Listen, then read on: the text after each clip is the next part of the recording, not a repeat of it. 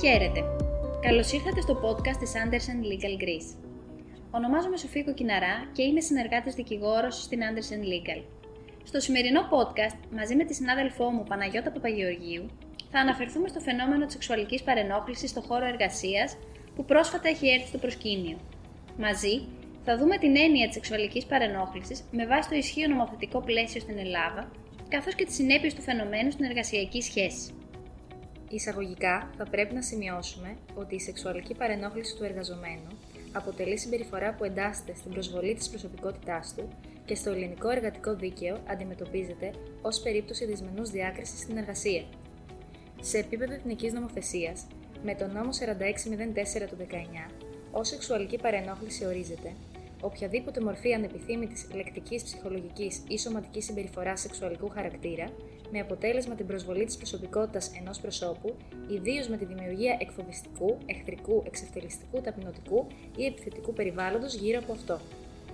Επίσης, ο νόμος προβλέπει ότι η παρενόχληση, η σεξουαλική παρενόχληση, καθώς και οποιαδήποτε λιγότερο ευνοϊκή μεταχείριση που οφείλεται στην ανοχή ή στην απόρριψη αυτής της συμπεριφοράς, συνιστούν διάκριση λόγω φύλου και απαγορεύονται. Τα ενοιολογικά στοιχεία της σεξουαλικής παρενόχλησης είναι η ανεπιθύμητη συμπεριφορά, η επιδίωξη προσβολής της προσωπικότητας και η δημιουργία αντίστοιχου περιβάλλοντος. Έτσι λοιπόν, η σεξουαλική παρενόχληση αποτελεί ειδική μορφή απαγορευμένης παρενόχλησης. Φυσικά, δεν μπορούμε να μην αναφερθούμε στο γεγονός ότι σε διεθνές επίπεδο στις 21 Ιουνίου 2019 υιοθετήθηκε η Διεθνή Σύμβαση Εργασίας με αριθμό 190. Πρόκειται για μια σύμβαση εξαιρετικά σημαντική γιατί αφενός κατοχύρωσε διεθνώς το δικαίωμα σε εργασία χωρίς βία και παρενόχληση, αφετέρου δε αναγνώρισε τη σεξουαλική παρενόχληση και την παρενόχληση λόγω φύλου στην εργασία ως μορφές έμφυλης βίας που επηρεάζουν δυσανάλογα τις γυναίκες. Η χώρα μας όμως δεν έχει προχωρήσει στην κύρωση της εν λόγω Διεθνούς Σύμβασης Εργασίας. Επίσης, η σύμβαση αυτή είναι σημαντική γιατί δίνει έναν ευρύτερο ορισμό στις έννοιες της βίας και της παρενόχλησης και καλύπτει περιπτώσεις παρενόχλησης όχι μόνο στο χώρο εργασίας, αλλά και σε κάθε χώρο ή περίσταση που σχετίζεται με την εργασία, όπως για παράδειγμα στα επαγγελματικά ταξίδια. Ποιες όμως είναι οι συνηθέστερες περιπτώσεις σεξουαλικής παρενόχλησης που μπορεί να εμφανιστούν σε έναν εργασιακό χώρο, Η συνηθέστερη περίπτωση σεξουαλικής παρενόχλησης στην εργασία είναι αυτή που στρέφεται από τον εργοδότη προς τον εργαζόμενο, καθώς ευνοείται περισσότερο από το στοιχείο της εξάρτησης στα πλαίσια της εργασιακής σχέσης. Όμως, η τέλεση τέτοιων πράξεων δεν προποθέτει απαραίτητα κάποια ιεραρχική σχέση. Η παρενόχληση μπορεί να τελείται από εργοδότη ή προϊστάμενο προς τον εργαζόμενο ή υφιστάμενο, από τον υφιστάμενο προς τον προϊστάμενο, από συνάδελφο προς συνάδελφο και από οποιοδήποτε τρίτο, παραδείγματος χάρη πελάτη. Α δούμε για παράδειγμα την περίπτωση σεξουαλικής παρενόχλησης μεταξύ συναδέλφων. Πώς θα πρέπει να δράσει στην περίπτωση αυτή ο παρενοχλούμενος εργαζόμενος από τον συνάδελφό του και πώς ο εργοδότης, όταν η σεξουαλική παρενόχληση προέρχεται από συνάδελφο, ο εργαζόμενος κατά του οποίου στρέφεται οφείλει να ενημερώσει αμέσως τον εργοδότη του. Ο τελευταίος, σύμφωνα με τη Γενική Υποχρέωση Πρόνοιας, οφείλει να λάβει τα κατάλληλα μέτρα για την προστασία της προσωπικότητας και αξιοπρέπειας του εργαζομένου, καθώς και να εξασφαλίσει την άρση των συνεπειών της παρενόχλησης και την παράληψη επανάληψης αυτής στο μέλλον. Ενδεικτικά, ο εργοδότης, όταν ενημερωθεί για περιστατικό σεξουαλικής παρενόχλησης, οφείλει να καλέσει προς συζήτηση τα μέρη να προβεί σε έγγραφες ή προφορικές συστάσεις ή ακόμα και στην επιβολή πειθαρχικών ποινών.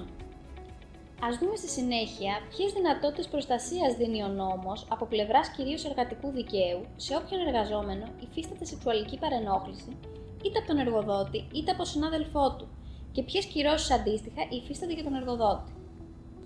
Πρώτον, ο εργαζόμενος νομιμοποιείται να επικαλεστεί παράβαση της Γενικής Υποχρέωσης Πρόνοιας για την προστασία της προσωπικότητας του εργαζομένου, όταν η σεξουαλική παρενόχληση προέρχεται είτε από τον εργοδότη είτε από τον συνάδελφο υφιστάμενο ή προϊστάμενο, ή καταχρηστική άσκηση του διευθυντικού δικαιώματος, όταν η σεξουαλική παρενόχληση προέρχεται από τον εργοδότη.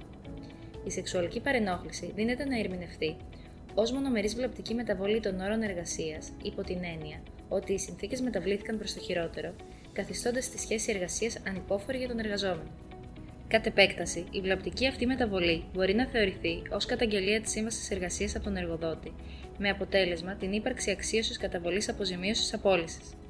Επί αυτού, με τη με αριθμό 1936 του 2005 απόφαση του Μονομελούς Πρωτοδικείου Θεσσαλονίκης, έχει κριθεί ότι οι προσωπικές συζητήσεις μεταξύ εργοδότη και εργαζομένου και ιδίως αναφορικά με τις ερωτικές σχέσεις, η πρόθεση συναντήσεων εκτός χώρου εργασίας, καθώς και οι ερωτήσεις περί σεξουαλικών εμπειριών και προτιμήσεων, συνιστούν εκδήλωση σεξουαλικής παρενόχλησης, η οποία προκαλεί δυσάρεστο αίσθημα στον εργαζόμενο, φτάνοντας έως και την αίσθηση εκφοβιστικού ή ταπεινωτικού κλίματος στον χώρο εργασίας. Δεύτερον, όταν η σεξουαλική παρενόχληση προέρχεται από τον εργοδότη και ο εργοδότης προβεί σε απόλυση για λόγους εκδίκησης, λόγω μη ενδοτικότητας του εργαζομένου σε αυτήν, ο εργαζόμενος δικαιούται να ασκήσει αγωγή για να αναγνωριστεί η ακυρότητα της απόλυσης. Μάλιστα, όταν πιθανολογείται παραβίαση της αρχής της ίση μεταχείρισης, το βάρος απόδειξης κατ' εξαίρεση μετακυλείται στο θήτη. Τρίτον, εάν η παρενόχληση προέρχεται από τον εργοδότη και είναι διαρκής, ο παρενοχλούμενος δικαιούται να διακόψει την παροχή εργασίας, δηλαδή να προβεί σε επίσχεση εργασίας, δίχως να απολέσει το δικαίωμα για μισθό.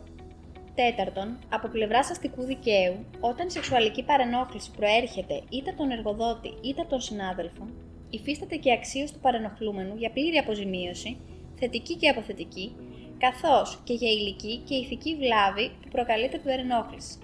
Πέμπτον, από πλευράς ποινικού δικαίου, όταν η σεξουαλική παρενόχληση προέρχεται είτε από τον εργοδότη είτε από τον συνάδελφο, ο παρενοχλούμενος δικαιούται να ασκήσει μήνυση, εφόσον η συμπεριφορά συνιστά ταυτόχρονα το ποινικό αδίκημα του άρθρου 337 του ποινικού κώδικα και ιδίως της παραγράφου 5 που αφορά την εργασία.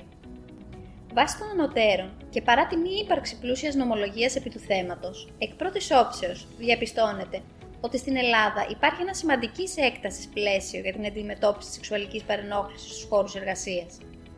Κλείνοντας, είναι σημαντικό να πούμε ότι τόσο ο εργαζόμενος όσο και ο εργοδότης πρέπει να είναι ενημερωμένοι.